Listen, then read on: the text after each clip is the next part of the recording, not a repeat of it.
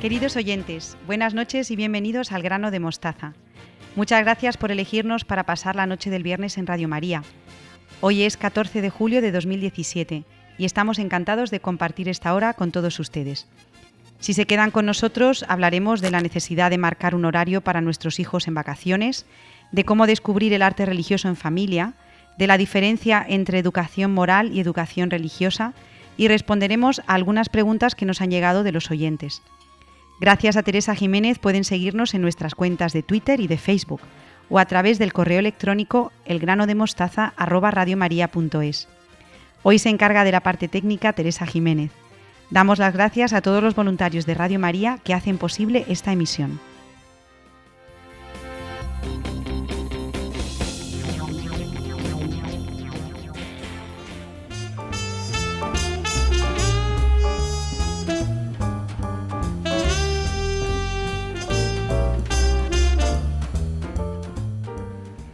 Estamos en Radio María en el programa El grano de mostaza y tengo aquí a mi lado sentadas a dos colaboradoras, eh, Victoria Melchor y a Beatriz Hormigos. Buenas noches a las dos. Buenas noches, Ana. Buenas noches, Ana. Esta noche de julio vamos a tratar un tema que no sé si es un poco controvertido porque ya lo tratamos durante el curso escolar y ahora en verano os lanzo esta pregunta. ¿Es bueno que los chicos hagan deberes en, el, en verano, en el periodo estival? ¿Hay que dejarles que hagan lo que quieran? ¿Están muy cansados del curso y no hay que ponerles más tarea? Beatriz, tú como madre y como profesora, ¿cuál es tu opinión? Cuéntame. Yo pienso que sí, Ana, que sí que hay que ponerles, pero no diría deberes, no, no, no lo llamaría así. También depende del niño, siempre te lo digo, cada niño es un mundo, hay niños que van mejor, niños que van peor, pero creo que todos deberían como mínimo leer. Eso como mínimo, porque es la base de todo aprendizaje, una buena lectura y una buena comprensión. yo, lo dejo ahí. yo estoy de acuerdo con, con Beatriz, yo igual soy un poco más permisiva, pero creo que se realiza un esfuerzo bastante grande durante el año y los niños necesitan también mm, desconectar completamente con la rutina que han tenido a lo largo del curso.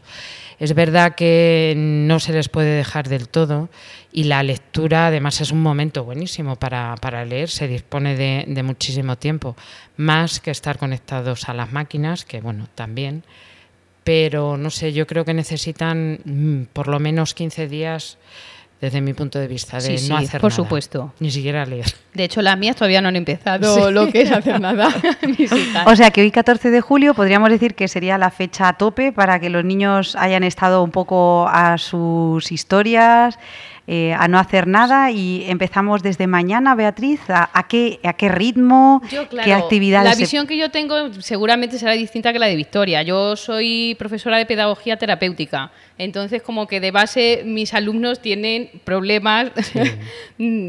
entonces yo cuando me vienen los padres en las reuniones finales, yo siempre les digo, media horita, no hace falta más o sea, es un ratito, que tengan ese ratito de sentarse, de ponerse. Claro, tú solo tienes que organizar como madre. Hoy vamos a hacer un poquito de esto, hoy vamos a repasar un poquito de matemática, pero no como algo obligatorio. Si un día no se hace, no pasa nada. Pero sí que es verdad que dejar dos meses de barbecho absoluto, yo creo que puede ser contraproducente. Sí, sí, sí. Eso para cualquier, para cualquier niño. Yo recuerdo cuando era pequeña que mi madre siempre nos ponía en, verano, a lo mejor lo que dices tú, no era más de media hora. No, no, no. Y unos días era eh, hacer una copia. Otro, bueno, todos los días obligatorio era la lectura. Otros días eran unas cuentas o, o unos problemas o unos ejercicios. Entonces, eso yo creo que te mantiene un poco con el ritmo, es verdad que depende del niño, pero yo creo que a, cualquiera le viene, le viene bien. Lo que pasa que como niños, pues no te gusta, no te gusta hacerlo. Pero es bueno porque si no luego llegan en septiembre y no se acuerdan ni de cómo se llaman prácticamente. Bueno, entonces eh, estamos de acuerdo en que hay que hacer algún tipo de actividad. Eh, ¿Tienen que ser actividades relacionadas con los contenidos del curso? ¿Pueden ser actividades de otro tipo? ¿Se podrían también plantear actividades creativas como la pintura, como las manualidades, por ejemplo, que durante el curso a lo mejor no tenemos tanto tiempo.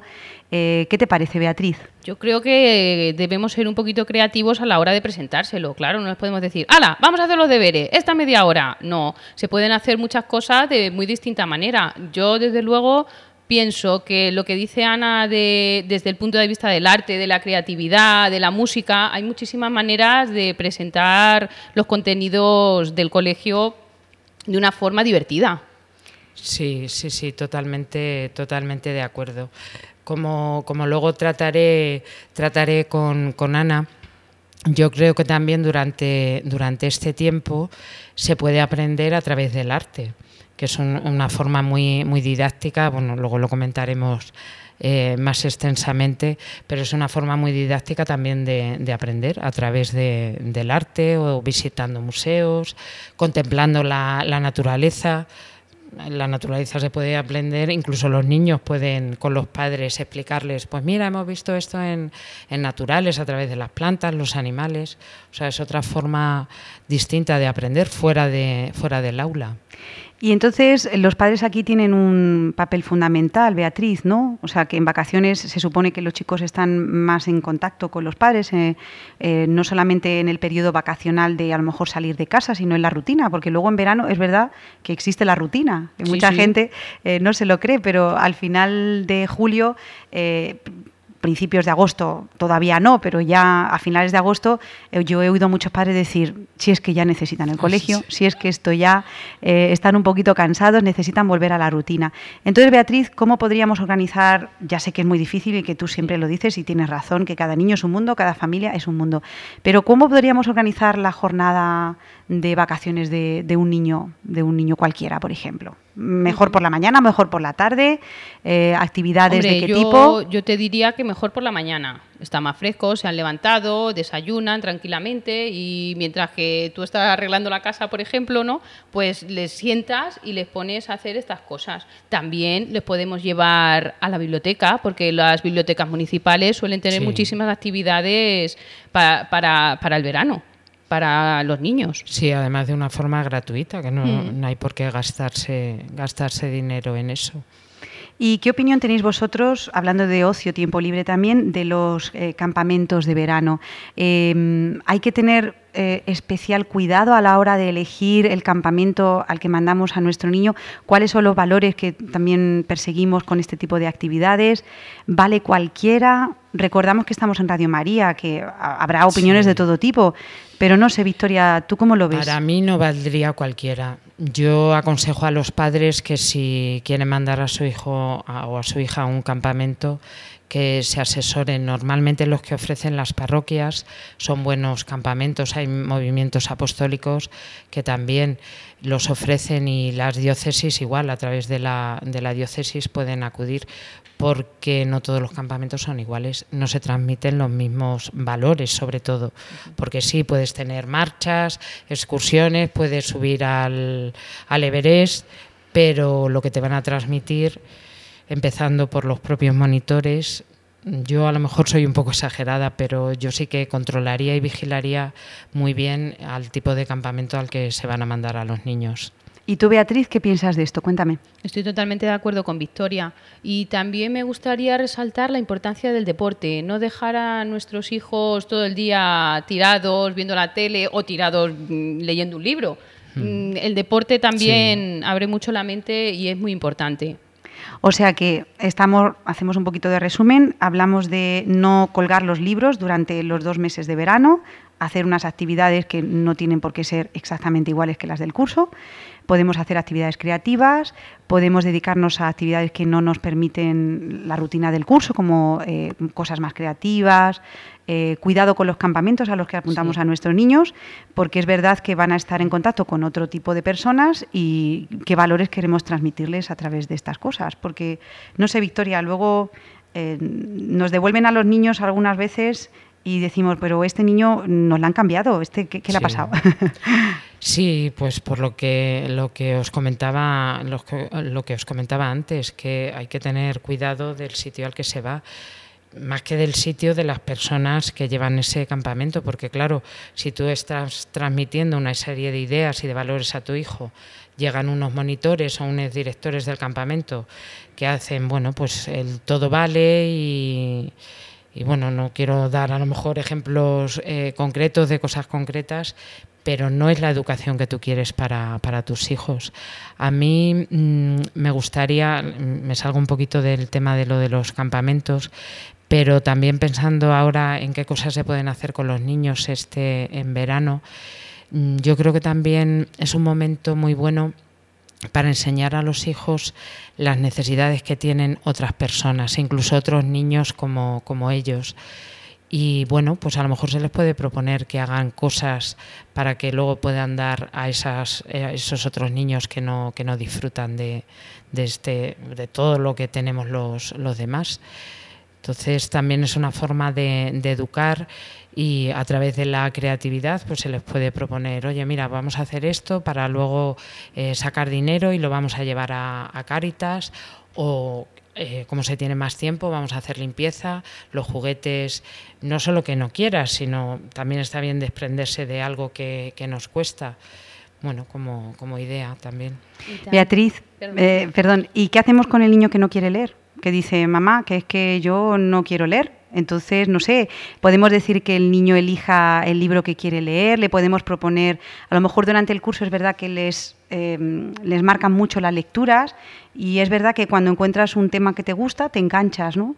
Entonces, ¿cómo le podríamos em, motivar a un niño a la lectura, pues Beatriz? sobre todo saber cuáles son sus gustos, como tú has dicho, y una vez que los encontremos, pues esforzarnos bastante en buscar libros que dentro de lo que tú creas que es bueno para él, también que le guste, porque muchas veces a lo mejor te piden libros que están por encima de su nivel libros que son para niños más mayores. Entonces tú les tienes que hacer entender que por mucho que te guste esa lectura, todavía no estás capacitada para entender lo que en, en este libro nos exponen. Entonces hay que también es un trabajo bastante importante, ¿eh? ahí el de los padres en la búsqueda de, de una lectura sobre todo eso del nivel de los niños. Sí, yo creo que al niño que no le guste leer, los padres tienen que hacer ahí un trabajo que a veces eh, se hace en las, en las aulas. Es verdad que, como tú decías, la lectura está más dirigida, pero también es una labor de los padres el empezar a, explicar un libro.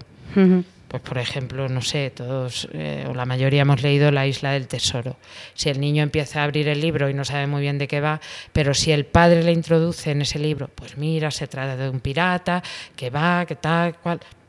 Incluso hay la, la película y si se lo cuentas así, como la historia que realmente es, es abrir un poco las ganas, el apetito de, la lectura. Yo también te diría, Ana, que si al niño no le gusta leer, ponte a leer con él. Pero no lea a leer su libro, sino el que se ponga a leer el suyo, tú te pones a leer el tuyo y compartís ese momento, que muchas veces es lo que están buscando nuestros hijos, que nosotros compartamos momentos con ellos. No todo tiene que ser juego, podemos compartir estos momentos de muchas maneras. Y una de ellas es, por ejemplo, pues dedicar un ratito al, al día a leer en familia.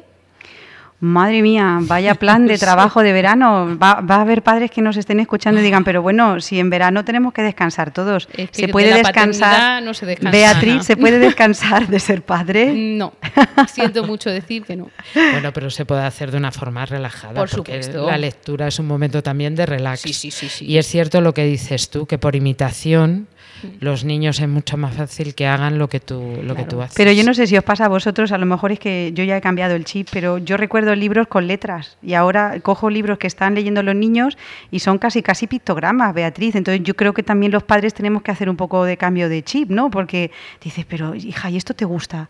Y es verdad que cuando te sientas a leer con ella, intentas, eh, o con él, ¿no? Con tu hijo, intentas eh, conectar con, eh, con, con la historia que está leyendo, si es que te parece que es buena, ¿no? Y si no es buena, también hay que razonárselo. Claro.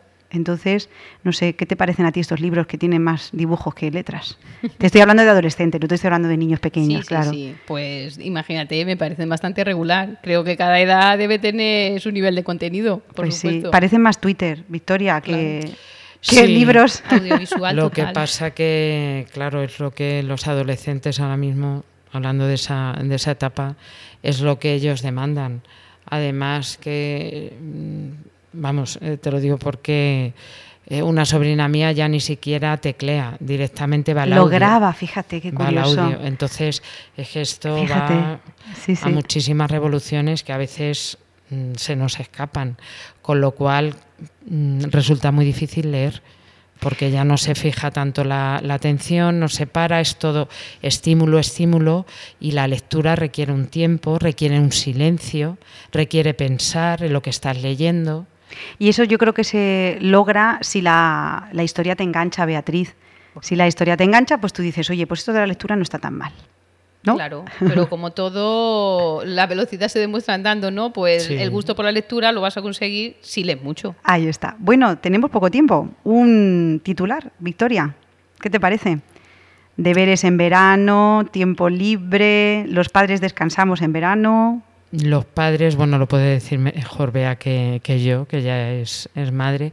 Yo creo que los padres no descansan nunca, pero yo recomendaría deberes, bueno, no deberes, es que no me gusta en verano la palabra leeres, deberes, pero sí ejercitar un poquito la, mente, que viene muy bien, a través de la, de la lectura, del deporte también lo hemos, lo hemos comentado, a través de- del arte, de la pintura, que eh, yo creo que es muy importante el cultivar a los niños en verano.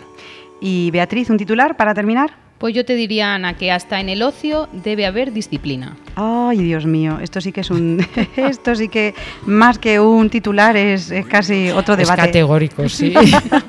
Bueno, Victoria, luego sigo hablando contigo. Sí. Eh, muchas gracias, Gracias a ti, Beatriz. Ana. Gracias, Muchísimas Ana. gracias y buen verano. Adiós. You will always be much more to me. Every day I wrestle with the voices that keep telling me I'm not right. But that's alright. Cause I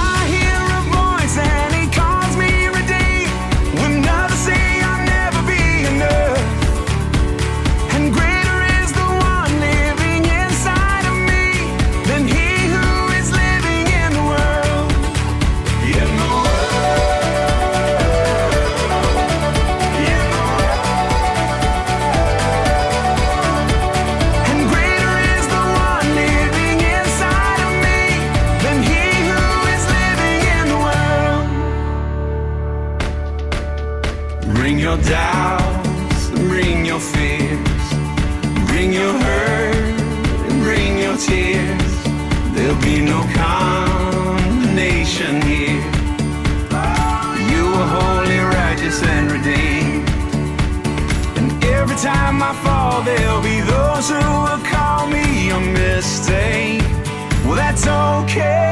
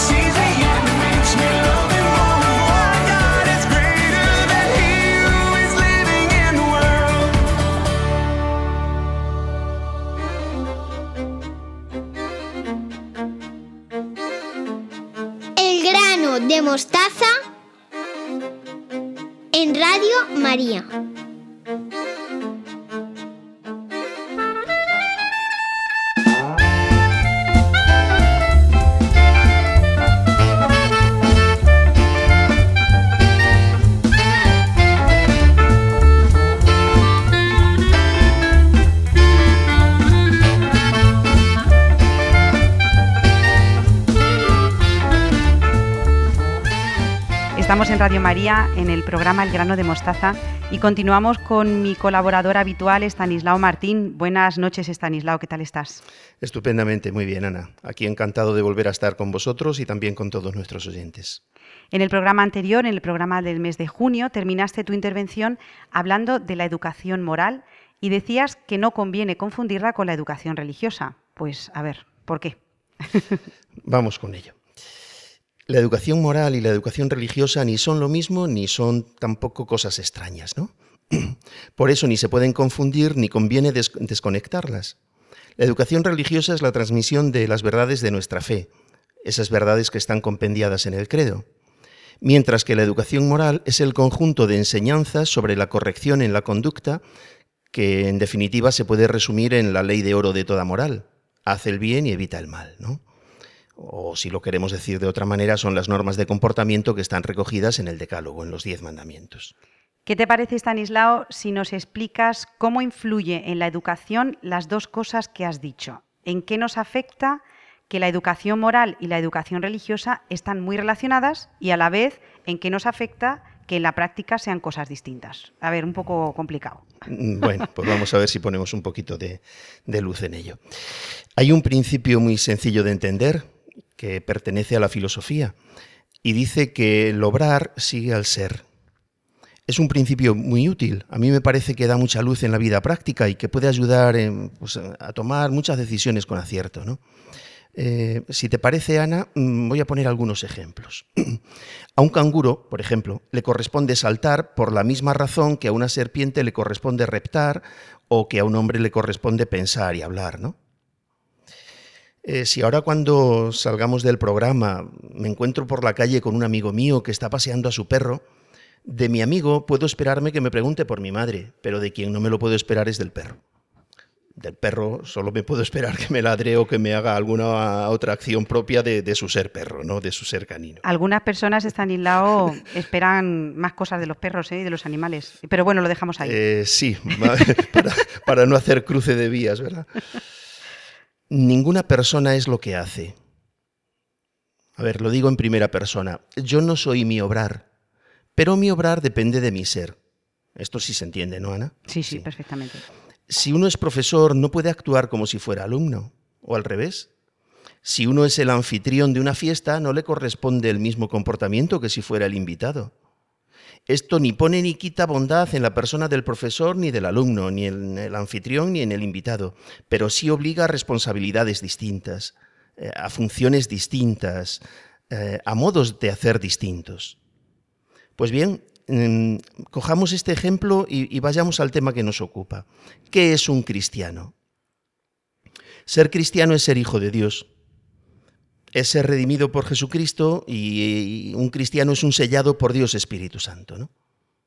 Poseemos una dignidad inmensa, inconmensurable, sobre lo que a mí me parece que en general pensamos muy poco. Y me parece también que ganaríamos muchísimo si meditáramos con más frecuencia en estas verdades. El bautismo nos constituye ni más ni menos que en sacerdotes, profetas y reyes. Y esto no es una manera de hablar, esto es así literalmente, porque esto es lo que es Cristo y esto es lo que somos nosotros en nuestra medida. Él lo es por naturaleza, diríamos por derecho propio, y nosotros lo somos por adopción, sin ningún derecho. Pero ambos lo somos. Él es el Hijo único de Dios y nosotros somos los hijos de Dios. Dice San Juan que ahora somos hijos de Dios y aún no se ha manifestado lo que seremos. Sabemos que cuando Él se manifieste seremos semejantes a Él porque lo veremos tal cual es. Pues bien, esta es la fuente de la educación religiosa. Transmitir estas cosas y en general las verdades de nuestra fe es lo que pertenece a la educación religiosa. Y luego enseñar a vivir como corresponde a esto que somos, eso es lo propio de la moral. La educación moral es decir a un niño, a un joven, a un adulto, mira, así es como vive un hijo de Dios. Y la educación religiosa es decirle, mira, En esto consiste ser hijo de Dios. Mm, Madre mía, eh, este tema da para mucho, Stanislao. A mí me gustaría eh, parar aquí un momentito e hilar esto que nos acabas de decir con la pregunta de una oyente que nos ha llegado desde la redacción de Radio María. Eh, nos decías que esta dignidad inmensa de ser hijos de Dios, redimidos por Cristo y sellados por el Espíritu Santo, es igual en el hombre y en la mujer. Digo yo, ¿no? Sí, Stanislao. claro. Sí, sí. Entonces nos dice esta oyente, a la que estamos muy agradecidos de que haya escrito a nuestro programa para que le respondamos esta pregunta. ¿Cómo responderías a esta persona que nos dice lo siguiente? ¿Por qué las mujeres no pueden ser sacerdotes? Es algo como muy concreto, pero yo creo que tiene algo que ver eh, con lo que acabas de decir. Eh, a ver, varias cosas. La primera es que yo no soy un especialista tampoco precisamente en estos temas, ¿eh? entonces responderé, bueno, pues como catequista que he tenido que responder en varias ocasiones, catequista que he sido y que sigo siendo, y, eh, de vez en cuando aparece esta pregunta. Lo digo porque probablemente a mi respuesta haya que hacer matices que quizás yo, yo no pueda, ¿no? Bien. Eh, y otra cosa que también, antes de meternos de- dentro de lleno en la, respuesta a esta pregunta, eh, es un matiz que me parece que es importante. A ver, en, eh, esta señora, esta mujer, entiendo que se refiere al sacerdote ministerial, pero pasa por alto una cosa muy importante y es que todos los bautizados, hombres o mujeres, participamos del sacerdocio de Jesucristo gracias al bautismo.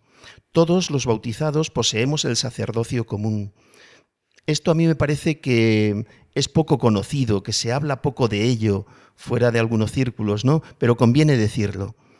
Eh, y porque no es ninguna tontería que todo bautizado participe del sacerdocio de Jesucristo. No es una cuestión menor, ¿eh? Eh, es un poco largo, no nos podemos meter ahora por ahí. Pero es muy importante, muy importante. Eh, primero, saber que todos los bautizados participamos del sacerdocio de Jesucristo y al mismo tiempo que este sacerdocio común no podemos confundirlo con el sacerdocio ministerial, porque no son grados de sacerdocio distintos, son diferencias esenciales. Lo digo porque me parece que la precisión es importante. Hecha esta matización, la pregunta sería, ¿por qué las mujeres no pueden acceder al sacerdocio ministerial, Ahí está. al, al del sacramento del orden? Bueno, vamos a ver cómo explicamos esto. Eh, la razón, la única razón, de la cual se pueden derivar luego algunas razones secundarias, pero la fundamental es que Cristo, que es el que instituye todos los sacramentos, Cristo es varón. Cristo no era mujer. A mí me parece que quizá eh, en esta época eh, la diferencia varón-mujer mm, nos puede parecer que es una cosa accidental, pero no es accidental. No, no, no es un ropaje. Es algo que pertenece a nuestro ser de manera esencial. Y Cristo se podía haber, cuando se decidió encarnarse, se podía haber encarnado siendo mujer, pero el hecho está en que se encarnó siendo hombre. Digamos que esto es, vendría a ser la primera pieza del puzzle que, como digo, es la razón fundamental. Ahora habría que explicar otra cosa. Eh, ¿Por qué Jesucristo, eh, siendo varón, solo, mm, eh, o sea, ¿por qué los sacerdotes no pueden ser mujeres? O por qué las mujeres, al revés, no pueden ser sacerdotes, ¿no? La razón está en que Cristo, siendo varón, eligió solamente a varones para el sacerdocio. Yo sé que esta explicación deja un poco a oscuras. Y de bueno, él no eligió, pero nosotros, ahora ya la iglesia podría elegir. No, no. Por la misma razón que la iglesia no podría decir, pues vamos a empezar a bautizar a los niños a partir de mañana con aceite. No. Es, son cosas que no podemos cambiar. Y, y no, es, no, es una, eh, no es un capricho, no es una cosa secundaria. Eh, tiene mucha importancia. ¿Por qué Cristo solamente quiso elegir a, varones? Pues mm, en el fondo no lo sabemos, pero si examinamos todos los sacramentos, sí que podemos decir algo, sí que podemos ahondar un poquito. A ver si trato de explicarme. A ver si, a ver si lo consigo, vamos. Eh, Dios no actúa Y Jesucristo no actuó nunca al azar, ni de manera arbitraria, ni de manera caprichosa, ni bueno, pues porque le dio por ahí. No, no, no. Todas sus acciones están llenas de sentido, todas están fundamentadas. Cuando se coge el agua para el bautismo, es porque el bautismo es el sacramento que nos limpia y el agua limpia. Si hubiéramos cogido aceite para el bautismo, pues el aceite no limpia, el aceite mancha. En cambio, para la confirmación sí que se coge aceite, porque el aceite fortalece. Cuando se coge el pan y el vino para la Eucaristía es porque el pan y el vino son alimentos y la Eucaristía es, un sacramento que es un alimento. Como Cristo es varón, elige a varones. Y podemos decir, ¿y qué? Pues ahora viene la tercera parte, ¿no? La tercera pieza de este pequeño puzzle. Y es, ¿qué es el sacerdote? Es entrar a considerar qué es el sacerdote. El sacerdote es un elegido por Dios, es un elegido por Jesucristo que le asocia a su sacerdocio. Solemos decir que el sacerdote es aquel que actúa in persona Christi, decimos en latín, con un dicho latino, ¿no? O sea, eh, está actuando el mismo Cristo en su lugar. Cuando el sacerdote bautiza, Cristo bautiza. Cuando el sacerdote consagra, eh, Cristo consagra. Entonces, no hay una representación adecuada, igual que esto del agua y la limpieza, el aceite y la fortaleza, el pan y el alimento, no hay una representación adecuada entre la mujer y Cristo, que es varón. Ahí habría ahí una especie de choque de realidades. esa es la razón profunda por la que Jesucristo no escoge, mm, no escoge mujeres, pues porque Él es varón. Y ser varón y ser mujer no es solamente una cuestión biológica, es en principio una cuestión biológica, pero es una manera de entender el mundo, de relacionarnos, de ver la realidad. Em, es una manera de estar en el mundo. Entonces, eh, a esa manera varonil de estar en el, mundo chocaría la manera femenina de estar en el mundo, que no es ni más ni menos de digna, pero es que no es eso, no entramos por ahí, es que no es representación adecuada. Si alguien no está entendiendo bien, porque a lo mejor me estoy liando un poco, pero si alguien no está entendiendo bien, que haga esta comparación. es lo mismo que si eh, para el sacramento de la Eucaristía utilizáramos, pues perdóneseme, perdóneseme el ejemplo, pero una paella. No, no. No, porque Cristo no quiso que fuera arroz, Cristo quiso que fuera pan y vino. Nosotros no podemos mover esa voluntad. Cristo quiso que fueran varones, nosotros no podemos mover esa voluntad. Si él hubiera querido coger a alguna mujer, tenía a la más em, ejemplar, ¿no? a la única, a la sin pecado, tenía a la Virgen María allí. Y la Virgen María estaba por encima, es la reina de los apóstoles, estaba por encima de todos los apóstoles a una distancia sideral. Habría sido la mejor sacerdotisa del mundo, pero no quiso. No quiso.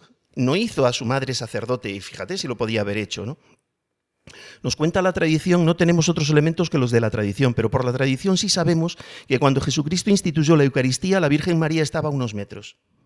Estaban en la misma casa en recintos distintos. En un sitio estaban los hombres, en otro estaban las mujeres, a unos metros. Le habría costado muy poquito trabajo haber dicho a cualquiera, avisa a mi madre porque quiero que hacer de partícipe de este ministerio que voy a instituir ahora. Y no lo hace. No lo hace. La Virgen María sigue con el resto de los discípulos y Jesucristo instituye la Eucaristía. Es decir, no quiso hacer sacerdotisas. Luego tenemos la tradición de la Iglesia, que tampoco es un elemento poco importante, Nunca hemos tenido sacerdotes en la iglesia, sacerdotisas, perdón, en la iglesia. Eh, digo que esto es un elemento mm, que tiene su peso y su valor, todo el valor de la tradición, pero quizá este se entendería peor todavía. No sé, Ana, mm, me parece que a lo mejor me he liado un poco en esta explicación, pero bueno, hemos hecho lo que hemos podido. Yo te quiero dar las gracias, Stanislao, sobre todo em, por respeto a esta oyente que nos ha escrito y que pues sin duda tiene una inquietud y que nos la ha manifestado y yo te doy muchísimas gracias porque te has lanzado a responder a una pregunta que hoy en día es un poco eh, peligrosa. Entonces, yo creo que la gente de buena voluntad lo entenderá y que lo ha razonado de una manera mm, muy clara. Y, además es que el Señor eh, tiene sus planes.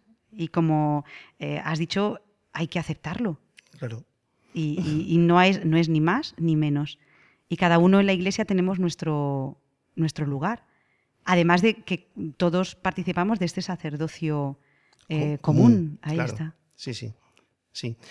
estamos muy sesgados por en, estas cuestiones de eh, diferencias o de igualdades entre hombres y mujeres y demás, y eh, hacemos tabla rasa muchas veces en cosas que tampoco acaban de ser buenas. Pero bien, creo que tampoco es ese el camino por donde Sí. tenemos que entrar hoy, en Yo- este día de verano. Yo te lo agradezco muchísimo, Stanislao. Si te parece, lo dejamos aquí.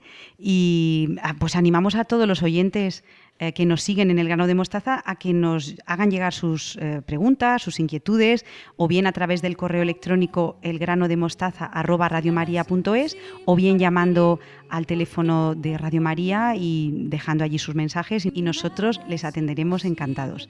Bueno, Stanislao, que descanses este mes y nos vemos, Ana. nos vemos en agosto. Igualmente. Adiós, bien, adiós. adiós, adiós. Porque tengo miedo. Imposible para ti.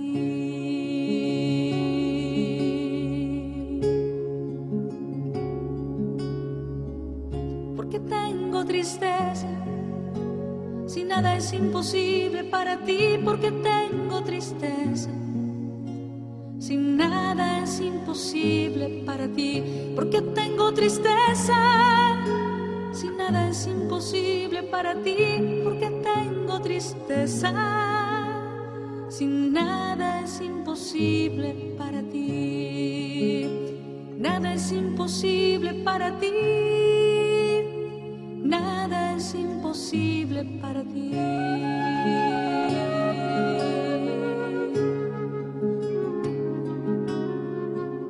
porque tengo dudas. Si nada es imposible para ti, porque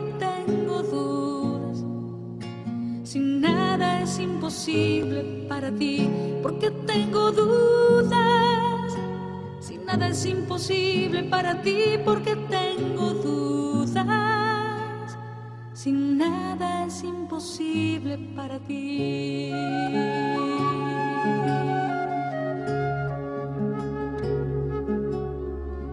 Enséñame a amar, porque nada es imposible para ti. Enséñame imposible para ti. Enséñame a perdonar, porque nada es imposible para ti.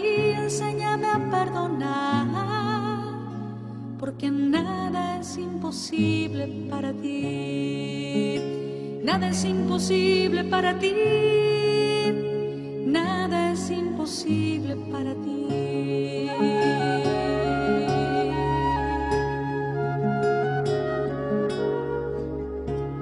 Hiciste hombre, porque nada es imposible para ti. Tú te hiciste hombre, porque nada es imposible para ti. Tú te hiciste hombre porque nada es imposible para ti, tú te hiciste hombre, porque nada es imposible para ti.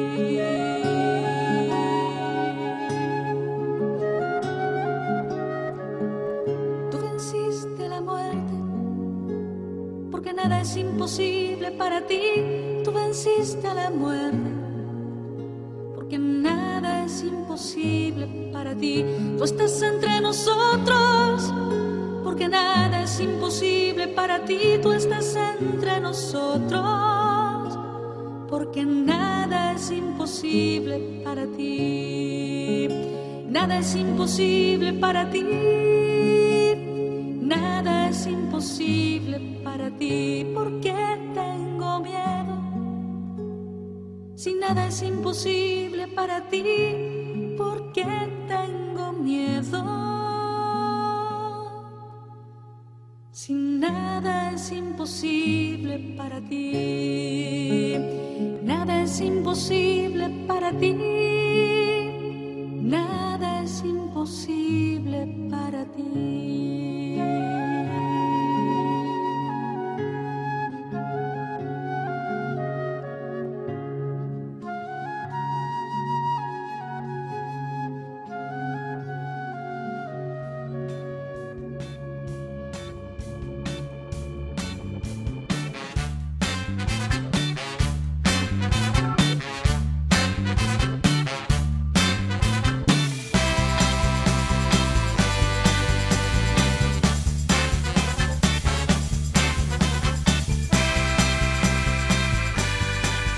Continuamos en el programa El grano de mostaza de Radio María, hoy 14 de julio de 2017.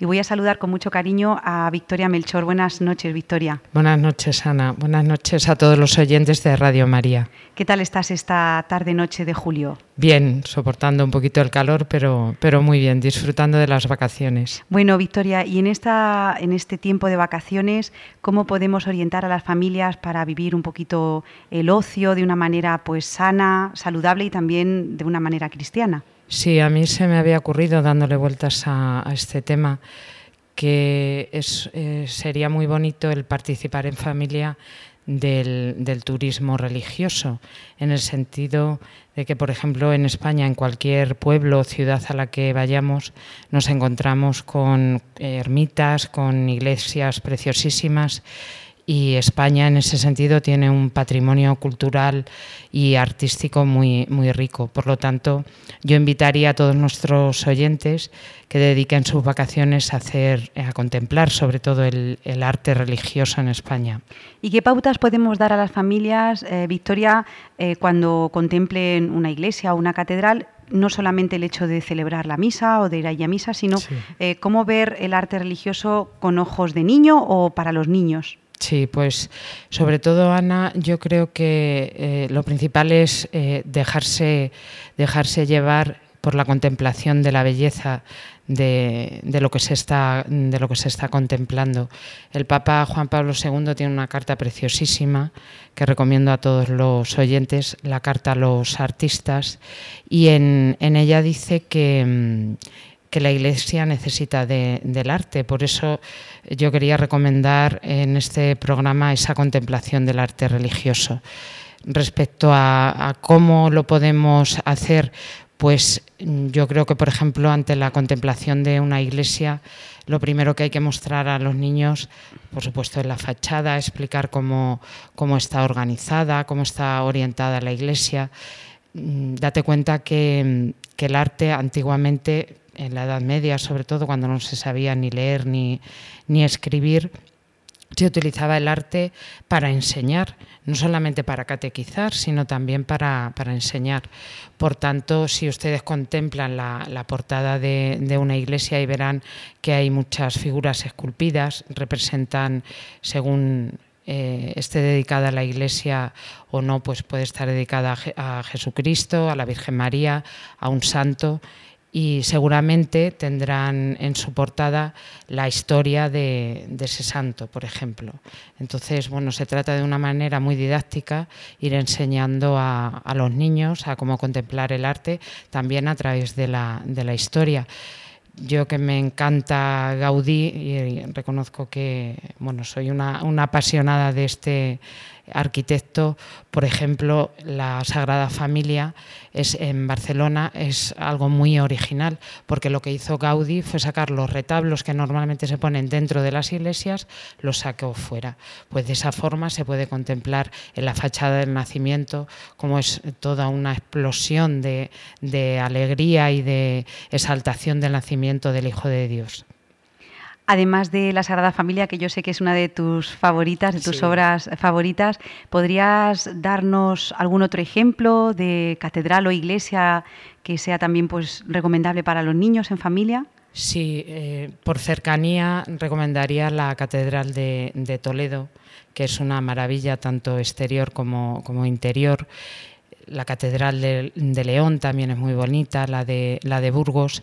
Y, por ejemplo, en las catedrales sí que recomendaría que, aparte de las eh, distintas fachadas y la, eh, eh, que vieran también las distintas entradas que tienen las catedrales, porque tienen un, todo eso tiene un sentido, que contemplaran las vidrieras. Son una, maravilla y en España tenemos eh, una riqueza en cuanto a vidrieras se refiere. Yo creo que nos gana un poquito Francia, que es un país que tiene también un arte, un patrimonio religioso abundantísimo, pero las, vidrieras son una, maravilla porque eh, representan, como digo, los santos, la Virgen, las, las historias de la, de la, Biblia, todo con un color y con un detalle de miniatura impresionante. Victoria, estamos a 14 de julio y el domingo 16 de julio eh, celebramos una fiesta muy importante Sí, de la Virgen, sí, una sí, fiesta mariana que es Nuestra Señora del Carmen. Pues una palabra también, eh, Victoria, sobre esta advocación de la Virgen María. Sí, yo creo que en España hay muchísima devoción a la Virgen del Carmen, que es la patrona del mar, de los, de los marineros. Y muchas mujeres en España llevan este, este nombre, que nos encomendemos sobre todo a la Virgen del, del Carmen, que llevemos también el, el escapulario. Qué bonita devoción cuando se bautiza a los niños el imponerles el escapulario de, la Virgen, porque eh, una de las promesas que hizo la Virgen fue que quien muriera con el escapulario puesto, ella lo salvaría, por supuesto. Hay que llevar una vida, una vida sana y, y regulada, pero bueno, pues que no, no dejemos de contemplar a la Virgen del Carmen durante todo este mes, que ella nos guiará. Nosotros en familia Victoria tenemos una tradición que es, eh, ya que pues estamos eh, de vacaciones y tenemos un poquito más de tiempo, pues nos vamos con los niños a hacer la novena del Carmen. Sí. Y esto también es interesante en verano, pues eh, hacerlo también en familia, no sé, Sí. alguna oración, esta tradición tan bonita y, y tan arraigada en nuestra iglesia española de las novenas, ¿verdad? Sí, sí, sí. Yo creo que hay que aprovechar, ahora que se tiene más tiempo libre, a vivir y a compartir en familia eh, todas estas, mm, permíteme que diga, tradiciones pero que son tan importantes y que si no lo transmitimos de padres a hijos, de hermanos a, a hermanos, a sobrinos, a, a nietos, puede llegar un momento en que, en que se pierdan pero es algo muy bonito el que toda la familia unida pues haga esta, nove- esta novena, en concreto la Virgen del Carmen, con una intención. Se pueden pedir eh, cosas para la propia familia, para los difuntos, pero sobre todo inculcar de esa manera tan pedagógica que tiene la Iglesia siempre en hacer las cosas a los, a los más pequeños. Y ya para ir terminando, Victoria, en, esta tarde de tarde noche de julio, ¿algún libro que te gustaría recomendar? ¿Alguna página web que se pueda visitar? Eh, ahora que se tiene un poquito más de tiempo. A ver, que te he pillado aquí sí, un poco. me has pillado un poquito. Pues mira, como el tema de hoy era el arte religioso, recomiendo que visiten las páginas de los, de los museos. Por ejemplo, el Museo del Prado tiene, normalmente cualquier museo tiene páginas web muy bien realizadas y mm, el Museo del Prado tiene muchísimo arte religioso en el que se puede conocer también la historia de, España, no solamente de los pintores, sino también de la, literatura. Me viene ahora mismo a la cabeza el cuadro de- del Cristo de, Velázquez, ese poema tan preciosísimo que hay hecho a, este cuadro en, concreto, a este Cristo crucificado de Velázquez. Por lo tanto, mm, cualquier, página de cualquier museo español, recomendar el de la Sagrada Familia también. Y, libros, pues hay una cantidad de libros impresionantes. Ahora mismo es que no, no me acuerdo. eh, bueno, sí, hay, hay uno que me estoy leyendo, que no he terminado, que es En tiempos del Papa Sirio. Eh, es un autor que a mí me gusta mucho, San- Sánchez Adalid. Es un sacerdote que escribe y escribe historia novelada con temas, bueno, pues mm, él normalmente utiliza tema religioso. También eh, por 10 doblones de oro sobre el Cristo de Medinaceli y bueno, O sea que más. tiempo de verano, tiempo para Sí. poder realizar cosas que no hacemos durante el- la, la rutina del curso. Y mm, nada, desde aquí, desde Radio María, pues eh, aconsejamos y animamos a todos nuestros oyentes, especialmente a los que tienen niños eh, pequeños, pues a que les vayan orientando en cómo vivir de una manera Sí. sana el, el ocio y el tiempo libre. Sí, también sería muy bonito ahora que se tiene más tiempo libre el rezar juntos en familia. Por ejemplo, el, el rosario, aunque no de para rezar un rosario entero, que yo creo que sí, porque son 12 minutos contados, pues también estaría muy bien. Paseando por la, por la playa, por la montaña, además se puede disfrutar de la, de la naturaleza y mientras se va contemplando esa naturaleza creada por Dios, qué bonita forma de, de rezar en familia también. Pues muchísimas gracias a Victoria Melchor por estos consejos. Estamos en Radio María y estamos en verano, pero el Señor no descansa, y no descansa ni en verano, ni en invierno, ni en ningún sitio, ni en ninguna temporada. Entonces nosotros tampoco podemos descansar. Muchísimas gracias, Victoria. Muchas gracias a ti, Ana. Buen verano, adiós. Buen verano, adiós.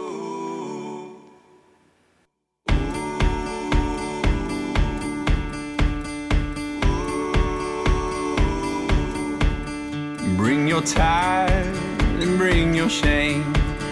Bring your guilt and bring your pain. Don't you know that's not your name? You will always be much more to me. And every day I wrestle with the voices that keep telling me I'm not right.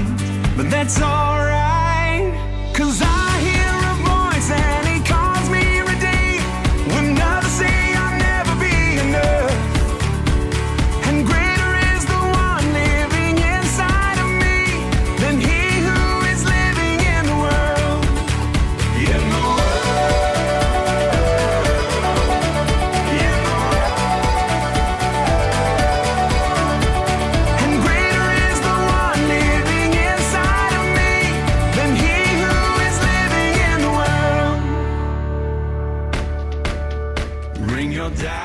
Terminamos nuestro programa número 22 del grano de mostaza, hoy viernes 14 de julio de 2017.